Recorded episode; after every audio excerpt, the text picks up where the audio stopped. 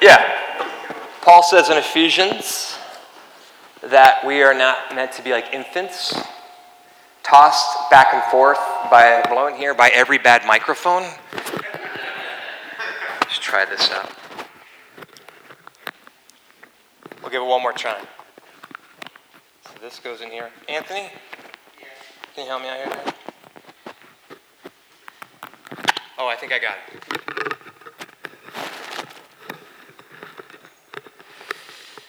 Not blown here and there by every wind of teaching and the cunning and craftiness of people and their deceitful scheming. This is Ephesians 4. Instead, speaking the truth in love, everybody say truth and love, we will grow to become in every respect the mature body of him who is the, of him who is the head that is Christ. We, we are called to put off our childish ways, as Larry talked about, while at the same time owning our childlike ways, as it says in the beginning of Ephesians, as he speaks to our identity, he being the Apostle Paul, but really the Holy Spirit. For he chose us in him before the creation of the world to be holy and blameless. This means to be innocent in God's sight. And in love, God predestined us for adoption to sonship through Jesus Christ, in accordance with his pleasure and will. And I wanted to give that bookmark just because we are rooted in the book of Ephesians. It kind of helps us understand how it's laid out, its structure. If you look at the Bible Project video, which I sent in our email, if you don't get our weekly emails, I'd love to get a connection card from you. But Ephesians is split into two major parts, specifically our identity in Christ and then our responsibility with Christ. It's our collective identity as, as God's people, rooted in the original gospel story. It's the the uni- unity that we share coupled with uh, the diversity among us that we celebrate. That's all this first three chapters, which we're located in. And then the second portion, chapters four through six, is about our coupled, or our continued story, rather, and the collective responsibility we have as, as a new humanity. And before I, I jump into our passage today, uh, you guys know I went to Israel.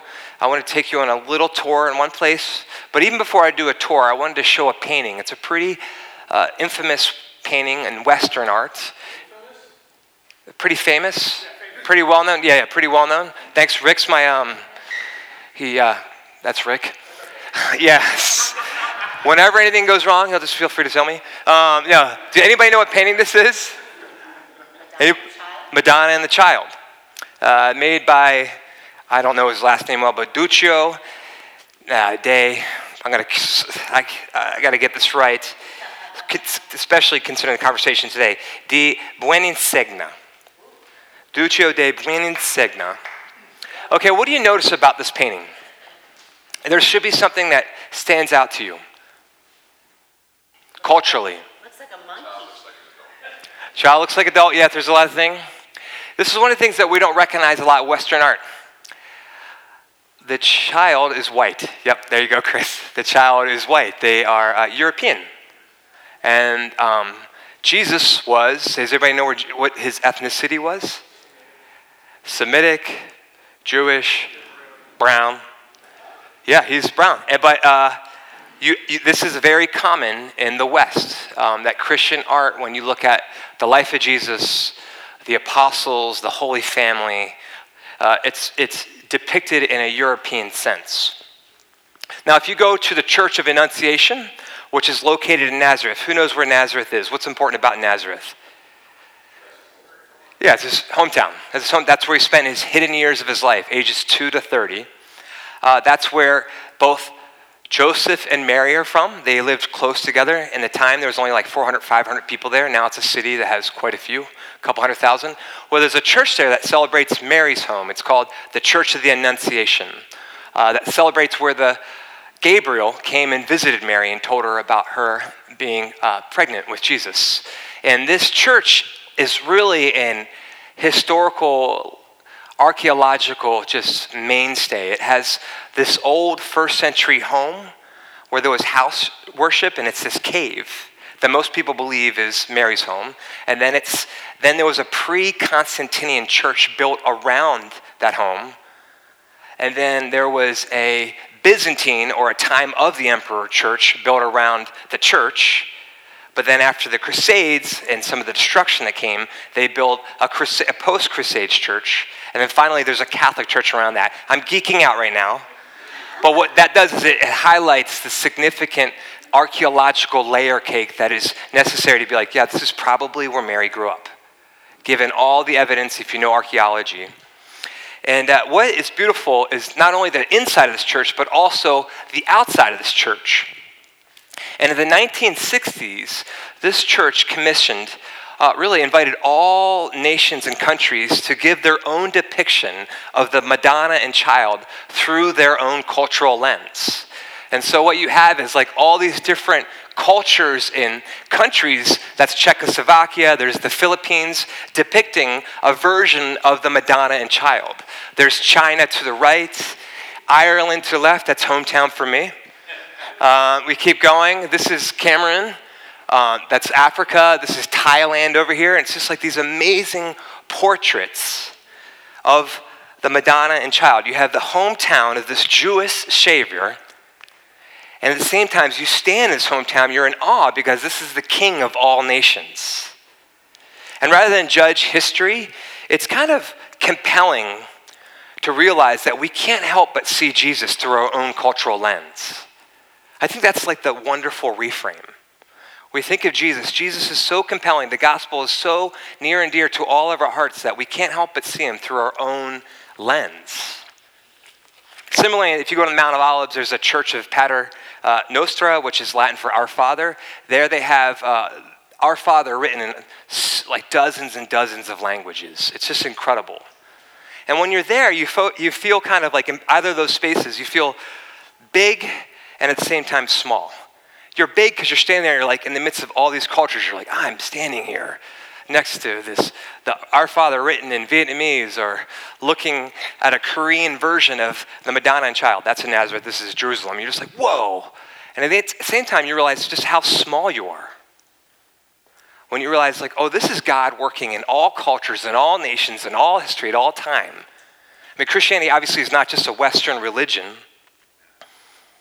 It's this multi ethnic, multicultural covenant family in Christ that transcends the nations while at the same time is in the midst of it, transcends time all throughout time. It's amazing. And that, that's the main idea today is Christianity is the most culturally diverse religious movement in the history of the human race. It just is. Christianity is the most culturally diverse religious movement in the history of the human race. And our part in it, and in this time, is just a sliver of it. That's humbling. We're just in a small sliver of, of this movement. But it's also beautiful that God sees us completely and loves us and is with us as we are. And if you want scriptures, it's almost endless in terms of God being the God of all nations and wanting to reach all nations and how he incarnates himself in our space, but also other spaces throughout time and throughout the world, obviously. Christianity is the most culturally diverse religious movement in the history of the human race. And yet, there are forces at work that will try to convince you and me that from a church standpoint, or from a religious orthopraxis standpoint, the way we do church, that we're the ones who kind of got it right. Yeah, that we, we, you know, we know Jesus is the way and the truth and life, but the way we do church, it's our way or the highway, you know? And yet, at the same time, there's a curiosity within all of us just to be like, I wonder what it's like right now to be part of the church in Chile or the church in Russia or Ukraine. What's it like? Right now, we know the Janes are, they're in Uganda, right? Uganda. It's like, what, what, what is Oakley experiencing right now as she experienced the church? How amazing is that? What's it like to pray with refugees who are coming across our line just 50 minutes south of the border right now? See, therein lies within us this kingdom curiosity of what God's doing elsewhere and how God is, is working elsewhere. And at the same time, there's these external forces that draw us to our own cultural pride. You know how we do it two songs, announcements, we call it the welcome, one song, message, hopefully it's okay another song, and then we hang out and chat. That's the way to do it. Drinking Ironsmith coffee, which is God's coffee. That's what we do. We had this idea that like this, it's, this is our way when we, when we realize, man, God, is, God wants to show us so much more through so many people. That he's working in. And so in Ephesians, we have to recognize that there are two major themes, and you'll see this in that bookmark. You gave that out right, Coco? I'm having a moment, okay?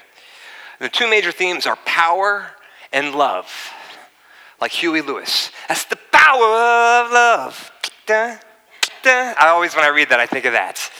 But power is a huge theme within Ephesians, specifically powers, these spiritual forces. You see it in Ephesians 1 when Paul's praying, I pray that the eyes of your heart may be enlightened in order that you may know the hope to which he's called you, the riches of his glorious inheritance in his holy people, and his incomparably great power for us who believe.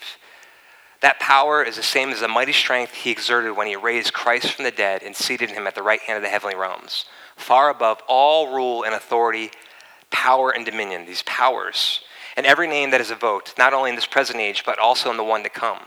And we talked about, I'm not going to get into this, but there's a, there's a bookend to this passage statement in Ephesians 6 2 that Paul writes For our struggle is not against flesh and blood, it's not against uh, Russia or Ukraine or the Democrats, Republicans, right, left, privileged immigrants LGBTQIAS2, the neo Nazis, Muslims, Hindus, atheists. It's not against the chapel of self realization. It's not against the chapel awareness. It's not against other churches. It's against these powers and authorities, the rulers, against all the powers of this dark world, and against the spiritual forces of evil in the heavenly realms. And we see this idea that power arise in our passage today in Ephesians 3 8, and we've kind of got a chunk of passage today, but that's okay, it's going to be fun. And Paul says in there as a, as a preview, his intent, God's intent was now, through the church, the manifold wisdom of God should be made known to the rulers and authorities in the heavenly realms. There's those powers again. Again, when you hear heavenly rulers, it's, it's talking about non material forces. It's not like people in heaven, it's the, non, it's the spiritual forces that Paul's talking about. And we're going to dive into the intent through the church. But what needs to be repeating, and I really want us to get this synced in into our own theologies, is that there's, and we talked about this last week, there's, when we look at the brokenness and the darkness of the world, there's sin, there's these demonic forces, but then there's also these powers.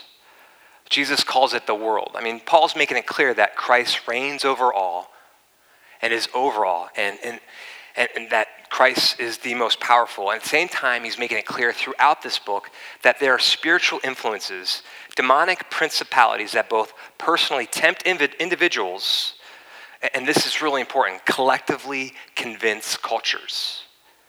There's these powers at work, cultural powers that drive people, people groups, even nations, which left unchecked become systemic principalities.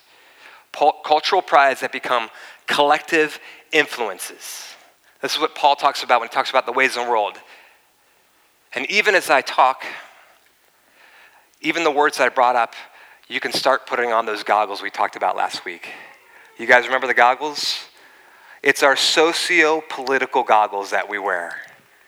That whenever you mention a term, like that word systemic, or you, you mention something else, you start labeling what you're seeing. Oh, this conversation over here, Oh, last week we talked about sexual freedom and marriage, and we mentioned abortion. I got my goggles on, that's a, that's a red conversation. And if you're on the other side, that's therefore an oppressive conversation. Or we're talking about race, or we're talking about ethnocentrism, that's a blue conversation. Therefore, if that one's erosive, uh, oppressive, this one's erosive. And we have to take these goggles off so we can have kingdom conversations. Because last week, if you had your goggles on, it probably felt a little right wingy. I don't think I don't think I preached that way, but if you don't take those goggles off, it'll feel that way. Today we'll feel a little lefty, you know, if you're like if you just hear words and you just don't listen to anything else and you concentrate on your cable news discipleship. That's what happens. That's what happens. And we got to have these conversations because the gospel is in the midst of it. And we'll talk about that in a second. So let's go. Racism, ethnocentrism, nationalism, patriotism. We're talking about this in the first century Greco-Roman word, world. But the way in which these principalities have interacted with class and law enforcement and education have dominated uh, the conversation socially I wouldn't say lately, but in the last 15 years, you've, you've felt those conversations. And speaking about race or anything feels like you can't do it right. Just like last week when I was speaking about gender and sexuality, it's like it, it invites scrutiny, which is why it's so fun. It's not. But it's actually really good because it brings clarity as long as you don't own superiority.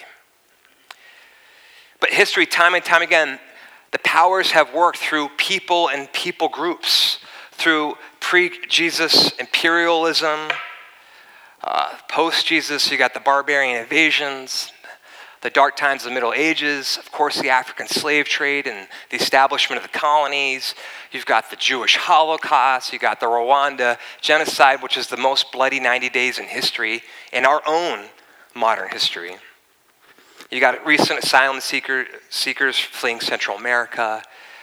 These are all driven by cultural powers that, again, yes, tempt individuals, but collectively convince cultures of what is right and wrong, disguising sin for one's own personal and collective good. N.T. Wright, who is a historical Jesus scholar, he's renowned New Testament scholar.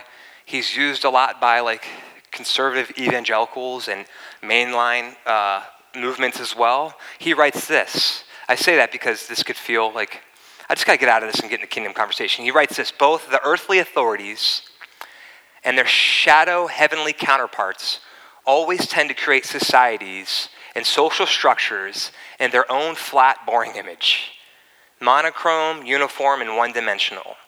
Worse, they, these powers, tend to marginalize people or groups who don't fit their narrow band of acceptability. The church is to be by the very fact of his existence, this is the manifold wisdom of God, a warning sign to them, these powers that want to separate us, that their time is up. An announcement to the world that there's a different way to be human. I think a lot of times when you dip your toe into these conversations, you can hear a voice say, Why don't you just preach the gospel? Just preach the gospel. Okay, let's do that. First, we have to realize it's not just individual sin that drove Jesus to the cross, it was cultural forces. It was this, this warring of different tribes and nations that G- drove Jesus to the cross. It was this ether of like this different classes within this oppressed culture. Some would say this minority culture, which it was, this Jewish culture, Pharisees, this high, uh, middle class culture, Sadducees, upper classes. You have these escapists, you have these zealots, then you have this Roman imperial influence coming in who's coupling with the Herodians that are from a different nation but trying to participate in this nation, all finding their ways to pin this would be Messiah to the cross. And on that cross, Jesus absorbed both our personal sin as well as the cultural prides to create a lasting bridge between us and God and us and each other. And one of the greatest critiques, and if you're just like checking out the church, this might seem like heady conversation, but one of the greatest critiques of modern evangelicalism and the Protestant stream by and large is it was too, it's too reductionistic. That in the last 50 years it's been so focused on personal sin and personal salvation so that you can have a personal relationship that this idea of the kingdom that couples people together, that couples cultures together, different, unique, has been lost. And that's why we've seen somewhat of a renaissance in this idea of living out the kingdom in your day to day. I mean, think about it. In the Gospels, Jesus was speaking to his Jewish brethren uh, about their cultural pride how they focus so much on their dietary laws, on the Sabbath, the what they eat and look like, and how much they missed out on their call to live a more justice oriented life. That God desires mercy, which was justice in that case for those who were oppressed, and not just their sacrifices. The, the king doesn't just speak to individuals, he speaks to cultures by and large. I feel like that's a sermon in and of itself, but the gospel is not just about saving souls, it's about redeeming cultures. How does this conversation relate to kids? Like, this is an adulting series. kids have a wondrous curiosity about different people and people groups. It's a beautiful thing. And there's something about having wonder and better yet, curiosity as being childlike. What's it like? What is their experience like? This different people. What's it like being in an interracial marriage? What's it like having two families come together that have two different socio-political backgrounds? What's these different ideas of this class and this class? What's that all like? How did you experience God? How did, how did God work in your life? Kids, they do notice differences, but the innocence there is, is wonderful. And I think there's a, there's a holiness and blamelessness that we need to own just to have conversations. Like, hey, what's, what is this like? I don't know. And a lot of times, it's not just this, but we, we, we inherit social exclusivities as kids that in time make them a little bit more overprotective. When Christianity is and should be the most culturally diverse religious movement in the history of the human race. Okay, that's the first part of it all. The follow up to that main idea is the question I have today, which we'll exposit from the scriptures. If Christianity is the most culturally diverse religious movement in the history of the human race, how do we celebrate? How does our curiosity breed celebration? Celebrate the diversity of one another while embracing unity together. Easy topic, easy peasy. How do we? this is great. How do we celebrate the diversity of one another while embracing unity together? Uh, and so we have a bit of chat, scripture to go through, and the way that I decided to do it today is we won't stand for today because there'll be a lot of different times. I'm going to read, exposit a point, read, exposit a point. How's my pace doing? Am I right? Okay. Ephesians 2. Let's stand for this first section, and then I won't make stand for the rest. Verses 11 for this one through 18. Paul writes this Therefore, remember that formerly you who are Gentiles by birth and called uncircumcised by those who call themselves the circumcision, which is done in the body by human hands, remember that at that time you were separate from Christ excluded from citizenship in Israel, and foreigners to the covenants of the promise, without hope and without God in the world. But now, in Christ Jesus, you who were once far away have been brought near by the blood of Christ. For he himself is our peace, who has made the two groups one and has destroyed the barrier, the dividing wall of hostility, by setting aside in his flesh the law with its commands and regulations his purpose was to create in himself one new humanity out of the two, thus making peace. And in one body to reconcile both of them to God through the cross, by which he put to death their hostility. He came and preached peace to you who are far away, and peace to those who are near. I love that phrase. For through him we both have access to the Father by one Spirit. That's God's word for us. In part, you may have a seat. So, Paul mentions this term, the dividing wall of hostility, which occurred between Jews and Gentiles. And Gentiles are just non Jews in this case. Well, that's what they are. He even brings up a term, this idea of the uncircumcised, which for his Jewish brethren would be a very derisive term. Oh, those Gentiles, the uncircumcised, that's a, that's a derogatory term. And it's simple, but there's something that Paul's acknowledging in this that we too have to acknowledge that when it comes to this idea of celebrating diversity of one another while embracing unity, unity together, we need to understand that we have tribal prides, that we have our own tribes. So we have, and, and pride's there. We understand that we have tribal, whether it's cultural, national, political, ethnic, uh, geographical, generational. If you're a man, there's some male pride we can have. If you're a woman, there can also be female pride there. That we have, we have tribal prides.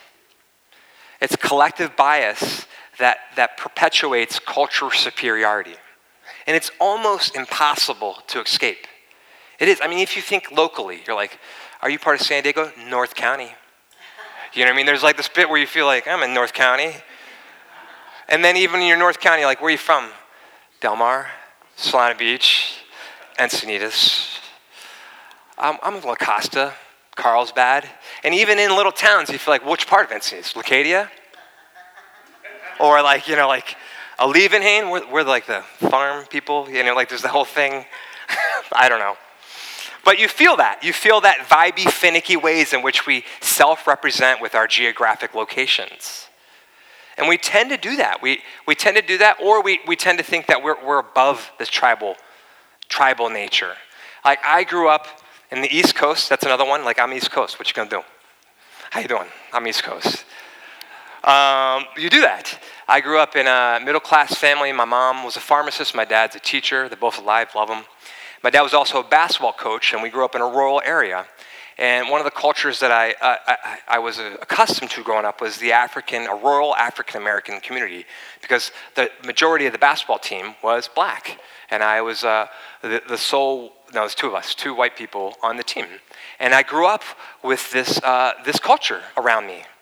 And there's a way in which I can be like, well, I get African American culture. You know, I had two guys move in with me when their parents died when I was in high school. You can be like, I get it when they're like living in my culture, you know? Much less, how could I understand the complexity of the conversations of that people group? Like, we don't, I don't get it. It's just a gift to be able to experience culture. I mean, the last couple years, I've had like uh, I would say, encounters with a subset of Asian culture. We would just say in the last 15 years, we met in a Chinese evangelical church, got to serve up there in that church in the morning while we met at night. That was neat. We've had some Filipino gals live with us, a Vietnamese coworker, and you're like, you can take that and be like, hey, I've got my Asian badge. You know what I mean? But it's like, no way. And that is really derogatory to how diverse uh, Asian culture is. Uh, it's just amazing to have an opportunity to listen and learn uh, as a child, different people's perspectives. There's no way that I'm above, that I, there's no way to like know all this and do this conversation well. And that's the beauty of it. If curiosity is the goal, if you're free to wonder and know that you don't know everything. And how do I know that I'm not above it? Well, this week, my freezer went down. Well, the door wasn't opening, didn't go down. The door wasn't open, and I called LG I called LG because it's under a year, and you're like, under a year, they should just come out and like pick up the refrigerator, walk away with it, and give you a new one, right? So I call the line and I talk to somebody. This person has an accent. And I'm like, in my mind, I'm like just listening, talking, and they give me advice. They tell me to thaw it out. It's like, great. So I did that for 24 hours, and I call back again. They tell me to level, re-level the refrigerator, and, and that didn't work. So I call again, and I'm like, in the midst, in the background of my mind, I'm picturing this person and picturing what I assume is a room of people behind the phones and a culture who love to just make my culture do dumb things to get revenge or something. You just create all these weird narratives. You do. Rather than think through, like, I wonder what's going on in this person's story. And even as I think about that culture, I'm, if that is true, which I don't know is true, what is that cultural story? What are you doing there, God? What opportunities they have or do not have? But you do it. It's like I created this, left to myself, you create this dark narrative based on your own assumptions. I have not arrived. There's tribal prides that we have that are undergirded by dark spiritual forces. And that's not some huge illustration, but we need to understand it's, it's convicting that we have tribal prides. You and I do. And begin and when we understand that we have tribal prides, then we can begin to understand what they are. You won't get it all at once, but how they, how they arise. And it requires a lot of exploration. You have to explore your own heart, but also having open and honest conversations. Are there people groups or minorities uh, that you tend to view negatively, derisively? Do you believe that systemic racism is a thing? Are you willing to read other authors with differing perspectives about that? Paul's, Paul's not just noticing the separation, but he's noticing the opportunity lost from this separation. And that leads us to reading more of Ephesians. Uh, Ephesians chapter 2, I'm going to go for a while. Paul writes this Consequently, you are no longer foreigners and strangers, but fellow citizens with God's people and also members of his household, built on the foundation of the apostles and prophets, with Christ Jesus himself as the chief cornerstone. In him, the whole building is joined together and rises to become a holy temple in the Lord. Like we're all part of this building. It's pretty cool. And in you, you too are being built together to become a dwelling in which God lives by his Spirit. For this reason, I, Paul, the prisoner of Christ Jesus, for the sake of you Gentiles, he's almost getting ready to pray at this moment, and then he gets caught up and he's like, Whoa, surely you've heard about the administration of God's grace that was given to me for you.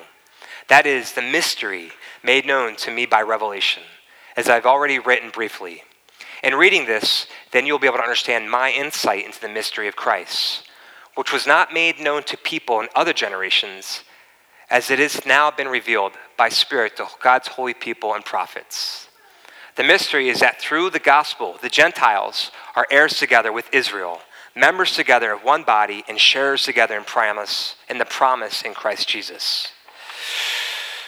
It's a lot. It's a lot there. I think what's helpful is that word mystery. What does mystery mean? Something that hasn't been known, which has been made known. This is huge because what Paul is pointing to is essentially a question that sometimes we ask why the Old Testament? Why the people of Israel? What's up with that story? Why those 39 books? Why do we need to understand this Abrahamic promise and this people who were caught in slavery, and then this rise of this kingdom, and then this fall of this kingdom, and then this return after exile. What, what is the importance of all that? There are a lot of answers to that one. There's a lot of answers.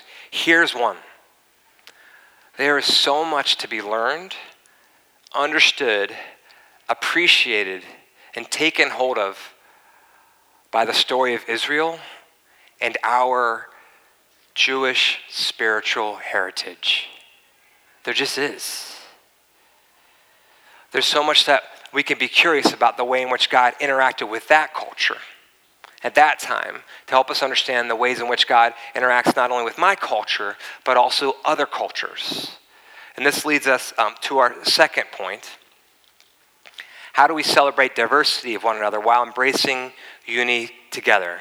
We, one, we trade in our tribal pride and then we, we be wondrously curious about the multicultural backgrounds of each other. That it's, it's, it's awesome the way in which God has moved in, in Greg's life. I, w- I want to hear more about that so that I can encounter a God who, who lived in his story and Abuelita's story. We want to be curious. Yeah, we are one body. We are fellow citizens, members of his household, built together. But each of us are different pieces of block. We have our own unique backstories. And our fellowship is enlivened when we hear each other's stories and the way God moved in our lives, but not only our lives, our culture. Curious. Our fellowship becomes richer when we know our stories. And that includes our cultural backstory. I'm Irish Catholic. It's like kind of neat. I have a real heart for um, reaching people who are de-churched um, both in Protestant stream because I have a Protestant background and Catholic background. I love them. Um, but think about it. What was it like for Lita to move from Mexico to the States only to be deported? What's it like to have an interracial marriage? What's that like? How does that work? What's it like for two communities to come together, have different socio political backgrounds? How's God moving in that? I think I want to pause for a question I, I got struck by this morning. What this conversation means is that you would know your own background, that you would, you would come to understand your geographical identity, your ethnic identity, uh, your national identity, both where you grew up as well as like who you are now. So here's something I want you guys to process. I'm going to do one introvert process, and then we're going to go back to another question, which I think is helpful. And I think it's the next question, Laird Bear. How has your cultural history, your upbringing, wondrously informed your own faith? Take a moment just to process that. Wondrously, like, how's it like wonder? I just like that word, wondrously. Like it's like wonder. It's not a great adverb, but I, I dug it. Like, how can you wonder in the way in which God moved through your family story? And maybe you were adopted and you don't know your backstory. That's its own story. That is key to the heart of the gospel. Or like maybe you were adopted but you don't know your culture. It's like, well, what did you grow up? What was it like to be adopted or brought in or grew up in a home? I know this can be painful, but God works in the pain. And then there is a question, like kind of higher up that I kind of missed, but it's like perfect timing for it. Oh, that one. And then how have you experienced a church in another culture? How have you experienced the movement of God when you've gone to another culture, whether it's a different type of church or a different country altogether? What was that like for you, and how did you experience the great expanse that is God? This is one that we can share together. Or maybe you're like here and I don't even know church. How are you experiencing goodness in and through this place? All right? Let's take time and have some time to share, and then we'll come up and wrap up this message. Cool? If I haven't made this clear, curiosity is your best friend in this asking helpful questions. I was part of a church about six years ago, and we did a series on race, and it was Kingdom Culture, I think it was called, and it was not well received. Um, because, in part, there was this idea that we from the leadership spoke from this idea of understanding how complex the conversation was. I think that was part of the feedback. It's like, how would you understand the complexity of this conversation? I don't. We don't. I don't. Uh, and at the same time, it, it got really bad in our groups.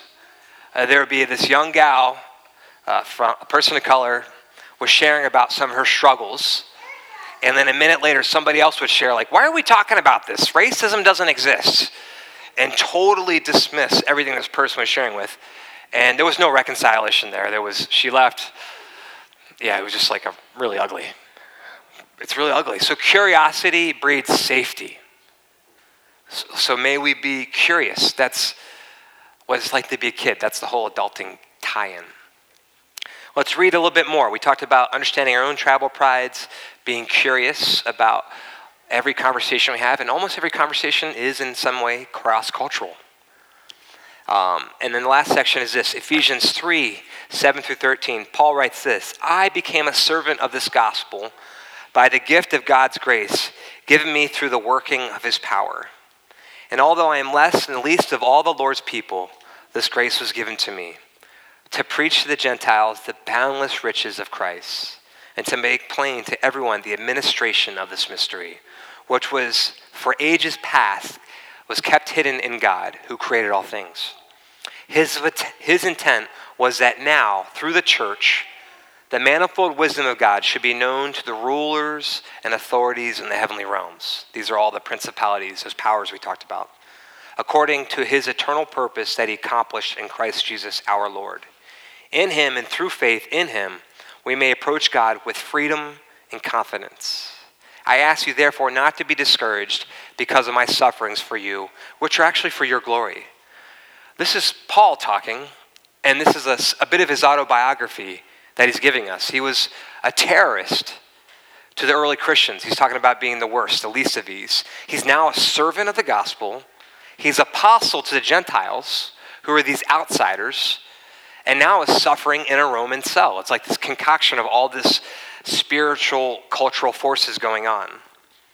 And yet he doesn't call himself a prisoner of anyone but Jesus. He's not mad at Rome. 3 verse 20 says, For this reason, I, the prisoner of Christ Jesus, he's literally writing from a Roman jail cell or a Roman house prison, for the sake of you Gentiles. He's not mad at other people or other people groups. He sees this as every opportunity to suffer for the sake of others so that those who don't have an opportunity to know God, those who don't have representation by God, who don't have access by God, would have it. God is where we want everybody to have equity. For sure. It's about kinship, family, unity among diversity. And Paul's getting coughing up, caught up in it.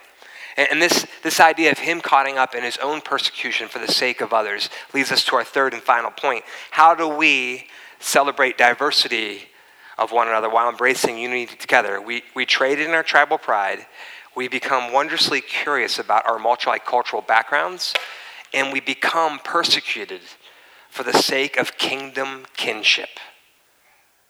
That you and I become persecuted for the sake of kingdom kingship for the for cause so that people would have access to God and God's love. We would lay down our lives for the sake of others. Cultivating relationships with different people with different backgrounds. This has many manifestations. This means when as, as ambassadors of reconciliations compelled by God's love, it means that when somebody says something rooted in hate, we call it out. Say, I'm, I'm not into that. I don't think that's healthy for anybody. Racist remarks, classist remarks, gender remarks, that's not our thing. That's not what I say. We don't, we don't, I don't have a space for that. They, they say if you say, you see or hear something, you say something. I'm not into that, Uncle John. Uh, this also means that we lay down our socio-political views in order to hear other people. Like, uh, uh, they're saying something that's contrary to what my, my ideology is. This, okay, I'm going to give this to you, God, and hear them to see how you are working in, in their lives. If we think that whatever that person's saying is all wrong, then our God is like way too small. Way too small. We have to listen to a multitude of voices not just that one friend who's too afraid to tell you how hard it really is. And here's another one I add this. It's like become an auntie or an uncle. Sometimes you're like, hey, how do I even put myself around people who are different from me? There are at risk kids who need a home, and you'll get to encounter different parents, mostly moms, and different kids of different backgrounds uh, who enter your home, and you get to serve them and love them and lay down your life literally even if it's only a week or two or longer, for the sake of kingdom kinship. Become an auntie and uncle. That's something that was in my notes. There it is. And I get how these conversations can bring anxiety for some. That you can feel nervous. Just, just own that you don't know it all. I don't know it all. I'm just trying my best up here right now. But what we're doing is we're taking hold of this confident expression that Paul's only pointing to is that God has brought all people together so that we can learn from one another. We're, we're simply celebrating because that's what curiosity leads to is you celebrate. You're like, I'm curious. Oh, that's awesome. We're celebrating this established unity we have and the beauty of our differences. It's an amazing thing. So may our curiosity turn to celebrating as we seek to be a safe place to hear our stories. Amen? Okay, here's some next steps as I invite the band up. This one's fun for me. Maybe this is just me. You could totally tell it's all me. Go out to a restaurant that seems foreign to you. Do that. That's a great one. Enjoy the beauties of that culture. Allow you, allow God to show you how big God really is. Uh, what else do we have here? Get to know someone who's different from you. Foster a friendship. Don't make that person your teacher, but foster a friendship that allows for honest conversations. Um, and then this is two, I'm going to say Three, volunteer in a kids' ministry. We need help there. We always do. And then four, become an auntie or an uncle. Amen? So let me pray for us today. Lord, we thank you that you see us, that you celebrate just the goodness of our own upbringings, while at the same time you want to you want to help us be an inclusive people who don't have it all together, but with you we got it. Help us to be humble and, more importantly, curious. I think that's such a fun word. Even as we see our kids serve us ice cream, can we take hold of just their beauty and their curiosity? What do you want to show us, God? That may be more important than anything I've said. And thank you, Son of God, that you went to the cross for us. You went to the cross for my own iniquities, my own sins, the ways I failed to love you and others, but also you want to redeem my culture and, and all cultures by and large so that we could be a new humanity together. Beautifully different, all of us broken, so that we can serve and find life. so that we can humble ourselves as you humbled yourself, God. We follow your way. We know the way of weakness is the way, Lord. So teach us that today. In Jesus' name, amen.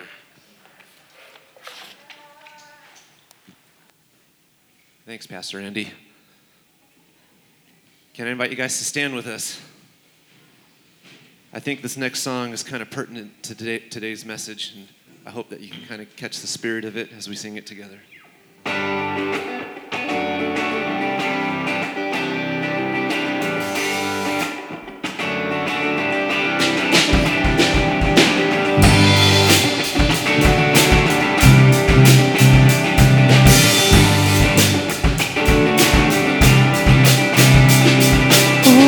Days I lose this fight. Try my best, but just don't get it right.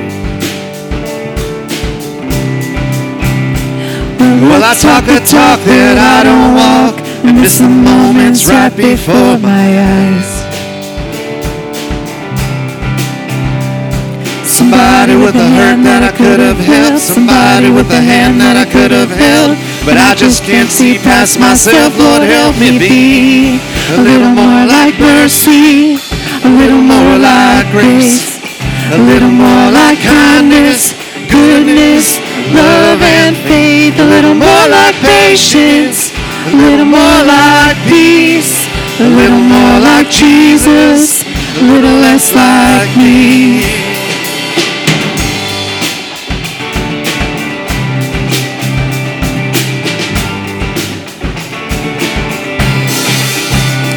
Yeah, there's no denying I have changed. I've been saved from who I used to be. Even at my best, I must confess, I still need help to see the way you see. Somebody with a hurt that I could have helped, somebody with a hand that I could have held. But I just can't see past myself. Lord, help me be a little more like mercy, a little more like grace, a little more like kindness, goodness, love and faith, a little more like patience, a little more like peace, a little more like Jesus, a little less like me. I want to feed the beggar on the street. Love to be your hands and feet. Freely give what I receive, Lord, help me be. I want a friendship first above all else. Love my neighbor as myself. In the moments no one sees, Lord, help me be.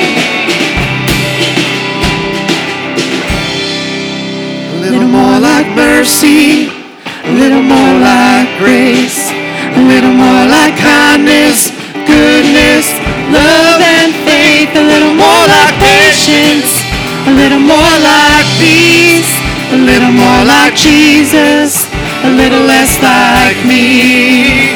More of living everything I preach, a little more like Jesus, a little less like me, a little less like me. More like Jesus, a little less like me.